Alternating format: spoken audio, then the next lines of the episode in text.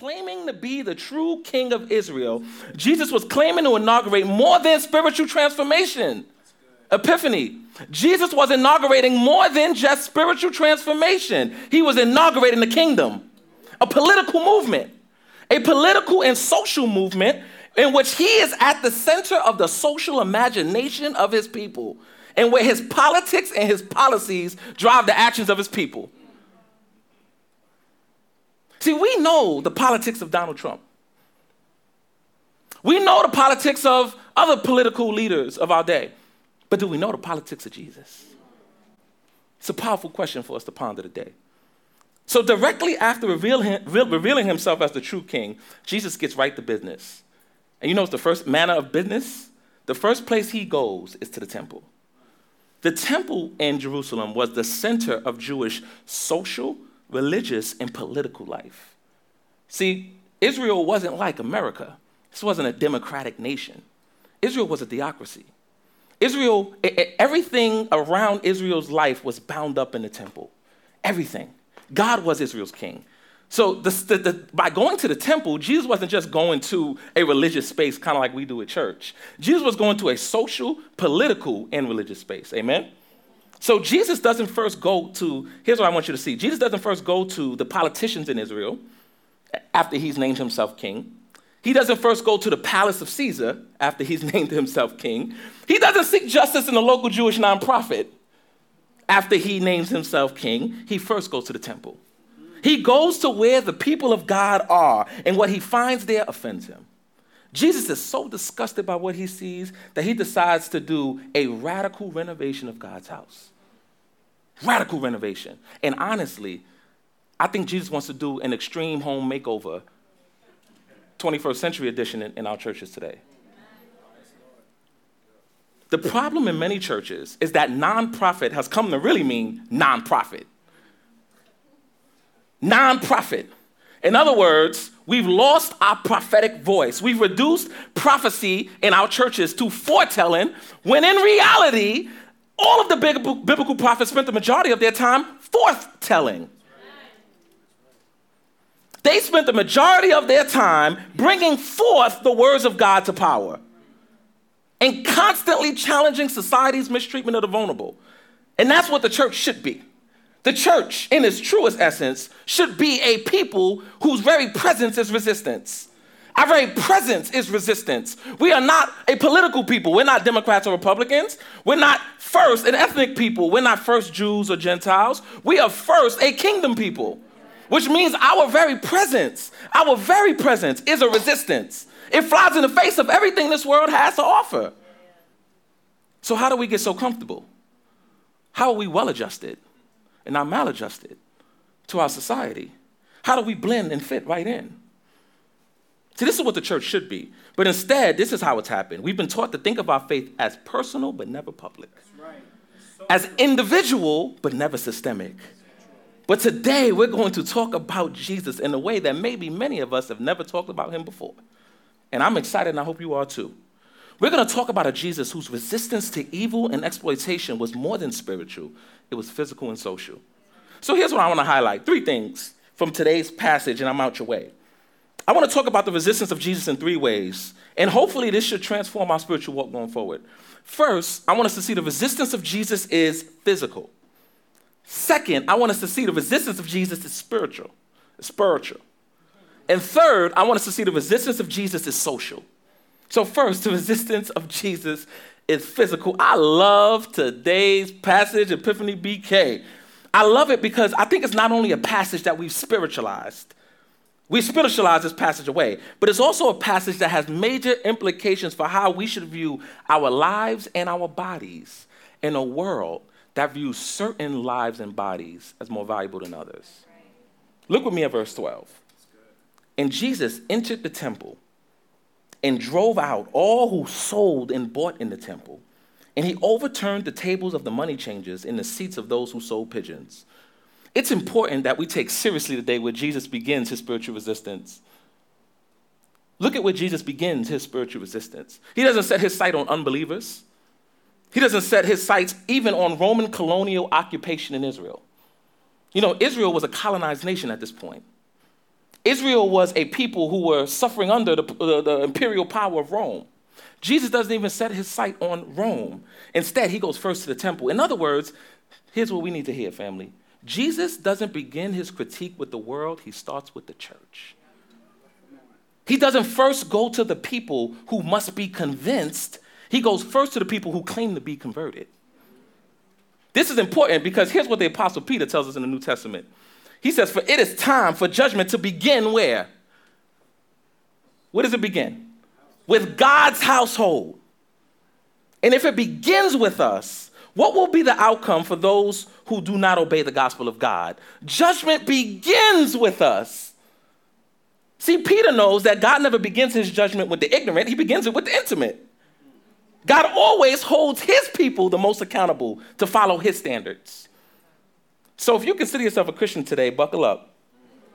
Because Jesus' actions today are especially for you.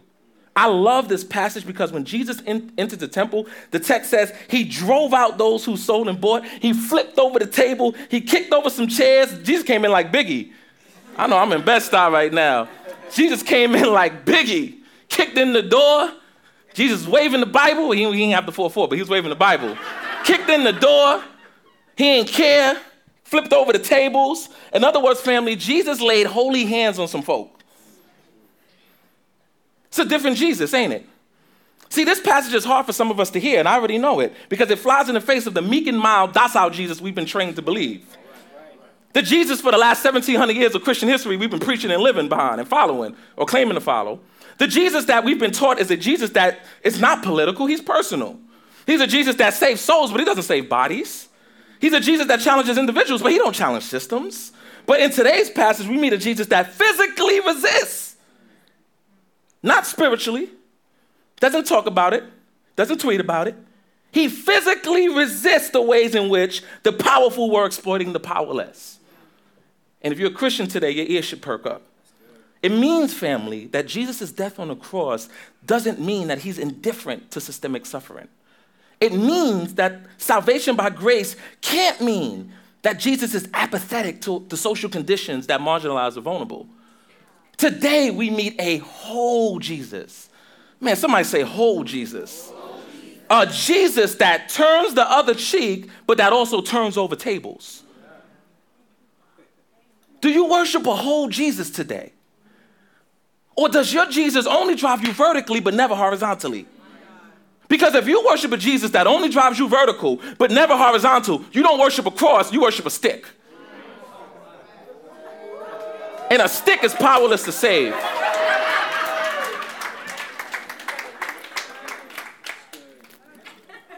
Do you have a cross or a stick today?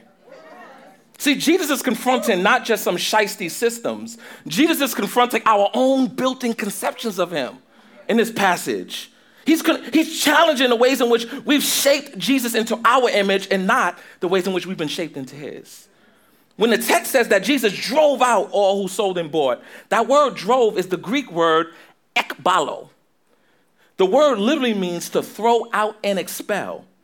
It's the same word that Paul uses in Acts 16:37 when him and Silas were beaten, attacked, and physically thrown into the prison in Philippi. Clearly, this word isn't denoting that Jesus passively resisted the ways in which the poor were being exploited. Can't mean that. Jesus goes straight Rick James on them. Rick James put his feet all on the couch. That's what Jesus did. But, family, don't miss the fact that Jesus not only physically throws these money changers, these money hungry people out the temple, he also finds their tactics to be antithetical to God's kingdom. See, Jesus wasn't just physically angry, Jesus was being dro- driven by a kingdom vision. That's why he did it. What I like about this is that Jesus doesn't speak and then act, Jesus acts and then speaks. This text is Jesus in action. This ain't Jesus in preaching. This ain't Jesus in talking. This ain't Jesus interpreting scripture. This is Jesus in action. The text starts with Jesus in action. And I love that. I love that because Jesus acts first against the, the, the, the oppression that operates under the, the facade of religious obedience. He acts against it first and then he speaks. And a lot of times as Christians, when we see things like Charlottesville, we speak and then we speak some more. and then we speak some more. Oh, I'm sorry, and then we tweet. Forgot that. And then we tweet some more. And then we tweet some more. And then we text. And then we, y'all, y'all get the point. But Jesus doesn't first speak to the injustice, he acts. This is powerful for us today because we can easily think that speaking truth is the same as living truth. The two are not the same. This is true of anything in our lives, but especially in the context of justice. You can't speak justice, you do justice. Didn't Pastor Brandon just read that? Yes, our words matter. And for some, just naming the demon is a step in the positive direction. So I don't, I don't want to, just naming the demon of, of demon of white supremacy, systemic racism is a step in the positive direction. But family, actions always matter more. And I'm going to give y'all something for free today because I like y'all. I like y'all. I'm gonna give y'all this for free. I say this to my people in Harlem all the time, but I'm gonna get this to y'all for free. Yeah, y'all, y'all, y'all wanna know what I tell my people in Harlem all the time? Well done is always better than well said. Well done is always better than well said. When we die and stand before our Lord, we ain't gonna hear well said, good and faithful servant. What are you gonna say? Well done, good and faithful servant. Well done is better than well said. See, we live in a generation that knows how to praise, but do we know how to protest? Well, we, we, I'm sorry, we know how to shout, but do we know how to stand? See, Jesus is challenging us here. Not just those of us with power and privilege in the room, but those of us with hands and feet that don't act. This is where the rubber will meet the road for our generation of Christians. The ultimate question for this generation is Did our witness as Christians create a better world for the least, the last, and the lost? Or did it just create a lot of noise? Did our witness as Christians create a better world for the least, the last, and the lost? Or did it just create a lot of noise?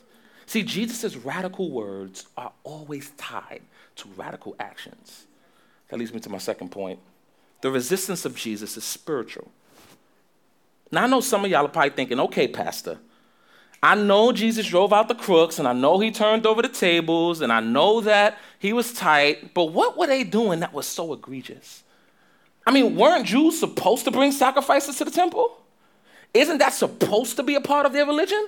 Why was Jesus so angry? Well, let me give y'all some historical context on what's going on here.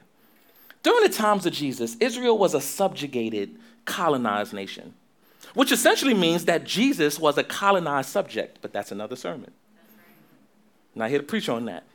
But it also meant that Israel's colonial status as a Roman commonwealth made everyday Jewish life extremely difficult. This is where the money changes come into play. So Jesus lived during an historical period called Pax Romana. If you remember fourth grade social studies, right? If you pay attention to fourth grade social studies, you remember hearing Pax Romana. Um, and if you don't remember what it means, it literally means Roman peace. Don't worry, you Gucci if you didn't remember that. I had to Google it myself. All right. All elementary school was struggle season for me, so I had to Google it. No worries. It's all love here. But Jesus living under this historical period of Pax Romana created problems for the colonized Jewish people that wanted to go to the temple to worship the Lord. Here's why it created problems. Because Jewish law in Exodus 30 13 says that each Jew must pay a half a shekel every time they go to the temple. A shekel was a Jewish coin. So they had to bring a half a Jewish coin every time they went to the temple to help maintain the priesthood and to help keep the temple operation running, right? See, even back in them days, worship space wasn't cheap. Had to pay for it, right? So, so the Jews were given a half a shekel every time they went. But because of Pax Romana, the entire empire was forced to use the Roman coin as, the, as its national currency. Kind of like Puerto Rico is forced to use the American dollar as a colonized nation. Okay, yeah, we went there. So this is exactly what's happening in Jesus' time. This is a historical period that's shaping Jesus' politics, by the way. So bankers began to say, yo, there's a, there's a hole in the market right here. Let, let me set up some kiosks in the temple grounds. That's literally what they did. They set up kiosks, and, and, and archaeologists have found from the ruins of the temple, of the first century temple, they found kiosks where people, where they used to set up to change money. Like they, they were literally setting up kiosks. That's crazy. That just blows my mind. On the temple grounds, and, and, and here's what they did they sat there all day and they exchanged people's Roman coins for Jewish coins. The problem was that these bankers became greedy and they began to attach sky high interest rates to these currency transactions. But that's not all. The text also says that there were people selling pigeons in the temple. What that got to do with anything? Well, this was happening because according to Leviticus, every time a Jew came to the temple to worship, they had to bring a sacrifice. Now, the sacrifice that was required was a lamb. And if we have good, and, and, and good theology teaches us that that lamb ultimately points to Jesus. Jesus is the unblemished lamb. So they had to bring a lamb with them to sacrifice for their sins and for the sins of their family. Now, here's the problem lamb is expensive. Lamb ain't just expensive today, lamb was expensive then too. Lamb is crazy expensive. So, because the poor the poor couldn't afford a lamb sacrifice every time they went to the temple. The Lord, in his kindness, allowed a provision in the, in the book of uh, Leviticus for the poor to bring pigeons to sacrifice in the temple instead of a lamb. Only the poor could bring pigeons instead of a lamb. By the way, just in case you were reading your Bible, this is why in Luke 2:24, Mary and Joseph go to the temple and sacrifice two pigeons and not a lamb when baby Jesus was born. That sacrifice of Jesus' parents highlights the deep poverty that our Lord was born into. But again, that's another sermon. Maybe Pastor B had me come preach that one. Now, you can find a pigeon anywhere. Family, you can find a pigeon anywhere. We can walk out here. These New York pigeons is gully, so I don't even know if it, these New York pigeons might. I seen a pigeon do a flyby in Harlem the other day. I swear, that joint, they thugged out in New York. But but but they gully in New York. But first, but but Jewish pigeons probably wasn't as gully as New York pigeons. So so the reality is you can find a pigeon anywhere. But somebody got the bright idea to say, let's pick up some pigeons, let's put them in some cages, and let's sit on the temple grounds and sell them to the poor. And here's what we're gonna do we're gonna sell them to the poor, but we're gonna attach a sky high pigeon interest rate to it. So Jesus walks into the temple and finds predatory lending being weaponized against the poor. And doesn't that sound familiar? And then he does something about it. Doesn't that sound familiar? Predatory lending being weaponized against the poor, and Jesus goes and tears the house down when he sees that. See, Jesus, when Jesus sees the economic exploitation happening, he acts. But look at me, he doesn't only act, he speaks. Look at verse 13. He said to them, It is written. Whenever Jesus say it is written, you about to get, you about to brace, because you about to get a two-piece and a biscuit. It is written, My house shall be called a house of prayer, but you made it a den of robbers. After Jesus acts, he speaks, but he doesn't just speak to back up his actions, he backs up his actions with scripture. Family, this is what protects the church. This is what protects us from merely riding the, the coattails of the newest social justice trend. This is how we are protected. This is how we stay pure and other and holy as the people of God. This is why our protest comes from a deeper place. This is what protects us because the church shouldn't be riding society's coattails. We should be shaping society's consciousness. And this is what Jesus does here. But he does it by backing up his resistance with revelation. Can we back up our resistance with revelation? When he says it is written, look at what he quotes. He quotes Isaiah 56 7. And Isaiah 56 7 says, Their burnt offerings and sacrifices will be accepted on my altar. You ready? For my house, this is God talking, will be a house of prayer for all nations. See, Jesus wasn't merely acting physically, he was also acting theologically. Justice is theological, it's not just physical. Here's a powerful question for us to ponder Does our theology make room for public protest, or is there only room for personal piety? This is what Jesus is calling into question by quoting this verse. But he says, You've turned my house into a den of robbers. Literally in the Greek, that means a cave of plunderers. It's crazy. That word robber doesn't just mean somebody who, who takes a few dollars from somebody on the road, it literally means one who plunders through violence. Look at what Jesus is saying. Jesus saw predatory lending and oppressive economic policies as violent acts against the poor and vulnerable. These were violent things for Jesus. Do we feel the same way? Do we see gentrification the same way? Gentrification, which is what's happening after decades of disinvestment in communities of color like Harlem and Bed-Stuy. Gentrification is, was the response of the city and corporations to decades of redlining and disinvestment. Decades. So they reinvested back in communities of color, not to dignify, but to displace. Do we see that as violent acts against the poor and vulnerable? Is that an issue that the church should raise its prophetic voice and say something about? Do, do we see budget cuts to the poor and vulnerable through, through, through harmful political policies and the removing of health care for millions of Americans as violent acts against the poor and the marginal? Or, or, I'm sorry, or are those just political issues? I get it. Those are issues we just ignore or pray away. That's our role at those issues. Those are political. We, we, have no, we have no place there. Since when does the Church of Jesus Christ, who already has a king, allow a president, not just any president, I don't care if it's Trump, I don't care if it's Obama, I don't care who it is, any president determine our public witness when we already got a king? Since when do we let a political party determine our public witness? Since when does Christian mean Republican and fighting for the oppressed mean Democrat? Somebody explain this to me, y'all. I'm trying to learn. I, family, stop letting our politicized moment control your Christian morality. Advocating for the marginal isn't liberal. It's what it means to be a Christian.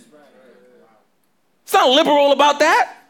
It's what it means to be a Christian. It's after all Jesus who says, What you do for the least of these, you do for who? Me. The left and the right don't have a claim on the least, Jesus does. In calling the temple a den of robbers, Jesus was referring to the place where thieves store their plunder after taking it from others. But Jesus reminds us that that's not what the temple was supposed to be. Family, that's not what the church is supposed to be. The temple was supposed to be a house of prayer for all nations. It was supposed to be a place where all nations, ethnicities, and classes could come together and love God fully and love one another well. The temple was supposed to be a place of unity, love, dignity, and justice. And when it became a den of thieves, Jesus did more than pray, he protested. That leads me to my third point, and I'm out your way. The resistance of Jesus is social. Epiph, look at what happens after Jesus dignifies the vulnerable. Look at verse 14. And the blind and the lame came to him in the temple, and he healed isn't it interesting? After Jesus gets out the crooks, the shisty individuals, here come the vulnerable. They come to him. The blind and the lame were two groups that weren't even allowed to approach the altar in the temple. And they're the first two groups that come to Jesus after he cleanses the temple.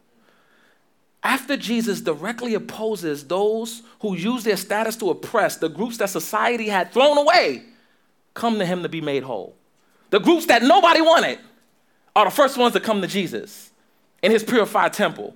In other words, Jesus clears out the powerful in order to make room for the powerless. And how beautiful is that? If we're going to faithfully follow this Jesus, then our churches must become places where the insignificant become the important. Where the people on the margins get moved to the center. Or as our Lord says in his parable, the last become first. Everything in our world, in our world, this is how we're, our very presence is resistance. Everything in our world clears out the insignificant to make room for the important. Everything. That's literally what gentrification is. It's literally removing those who we've socially deemed less valuable to make room for those who we socially deemed as more valuable. That's all gentrification is. But look at how anti Jesus that is. Because in Jesus, we meet a God who has incredible power but who chooses to put that power on display through incredible vulnerability. In the gospel, we meet a Jesus that is that, that preaches good news to the vulnerable. You know why? Because in the, in the gospel, God becomes the vulnerable. In Jesus, God dies the most vulnerable way possible. He dies as a criminal being executed for a crime that he didn't commit because he lived in a society that deemed different as dangerous. We live in a society where to be different is to be dangerous. That's why they killed Jesus. That's why Charlottesville matters. This is why Jesus cleansing the temple matters. This is why we must say Black Lives Matter, not as a political statement, but as a theological truth. Black lives do matter. It's a theological truth. Because as one poet, Crystal Valentine powerfully put it, Jesus died in the blackest way possible, with his hands up and his mother watching.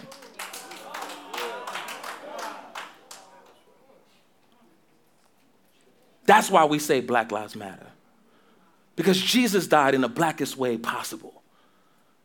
He died with his hands up and his mother watching. That's why the vulnerable matter and the oppressed matter. Family, this is the Jesus that I proclaim today a Jesus that redeems, that reconciles, and that resists. Are we following that Jesus today? Are we following this Jesus? Do we want to follow this Jesus? Or are we following a theological vision, a theological vision of Jesus that when issues like this happen, it produces a oversimplified response like preach the gospel? As if preaching the gospel solves every social evil. And family, let me say this. Don't nobody love the gospel more than me. Don't nobody love the gospel more than me. But for the record, I agree, preach the gospel, but live it. Live the gospel. Jesus didn't just say, preach it, live it. Live the gospel. And while we're on the subject of preaching the gospel, can I talk about that for a minute? Which gospel are we preaching? Christian Europe was preaching the gospel when they colonized the entire Western world. Slave masters were preaching the gospel as they treated black bodies made in the image of God as property. Conservative churches in the South were preaching the gospel during Jim Crow while also preaching separate but equal from their pulpits. And if there's anything that our racialized history has taught us, it's that separate has never meant equal. What gospel are we preaching? In other words, preach the gospel isn't good enough if your understanding of the gospel is distorted. Family, Jesus reclaims his temple and he reclaims what the gospel means. In Matthew 21, Jesus is just giving us, though, a foreshadowing of the true temple. Jesus says that his body is the true temple that will be broken and rebuilt three days later. And after he dies and resurrects, here's what the Apostle Paul says of this gathered assembly today the church. You know what he says? Don't you know that you yourselves are God's temple? And that God's Spirit dwells in your midst? In other words, Epiphany BK, Jesus is the Lord of this house, but he wants to do a radical renovation in this temple too. Because after the cross and resurrection, the temple is no longer in Jerusalem. It's in every gathered assembly that calls Jesus Lord. And as a spirit filled community, we must live in such a way that the impact of our lives, like Jesus, extends far beyond personal breakthroughs. Listen, I love personal breakthroughs. We need personal breakthroughs. But personal breakthroughs can't be the focus of our faith. Personal breakthroughs will not get us the world that God has imagined. Personal breakthroughs is not why Jesus died on the cross. Jesus died on the cross for the joy set before him. See, the cross wasn't even the point, that wasn't even the goal. The cross was a means to the goal. Do you know what the goal was? Turn to the book of Revelation. It's a city coming down from heaven like a bride adorned for her husband. That's what Jesus died for. That's what our faith must drive us to live for. And don't think, family, that this somehow robs Jesus of glory or this is some kind of social gospel. If anything, this enhances the glory of Jesus. Look at how this text ends. But when the chief priests and the scribes saw the wonderful things that he did, and the children crying out in the temple, Hosanna to the Son of David, they were indignant and they said to him, Do you hear what these children are saying? And Jesus said to them, Yes, have you never read? Out of the mouths of infants and nursing babies, you have prepared praise. And leaving them, Jesus went from Bethany, went to Bethany to lodge. That's what Jesus was like, I'm out, yo, y'all, y'all tripping. When a religious elite saw the amazing things, saw the, the text says wonderful things that Jesus did, not said, did, the children were crying in the temple and the religious leaders was tight.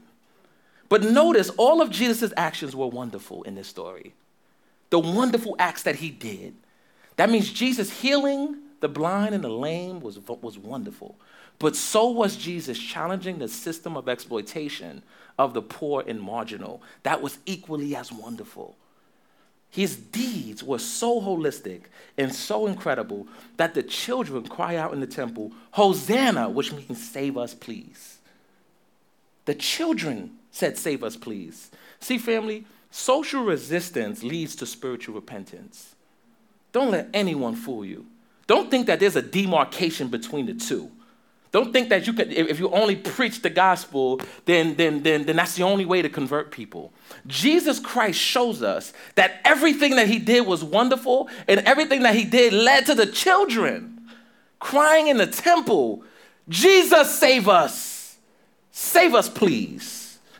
When we raise our Christian voices against social evil, and then we mobilize in real ways to resist it in order to empower the vulnerable, we lift up a Jesus who both dies for evildoers and who dies resisting the evil that they've done at the same time. And the response is that even children will see his beauty and will cry out, Save us, please.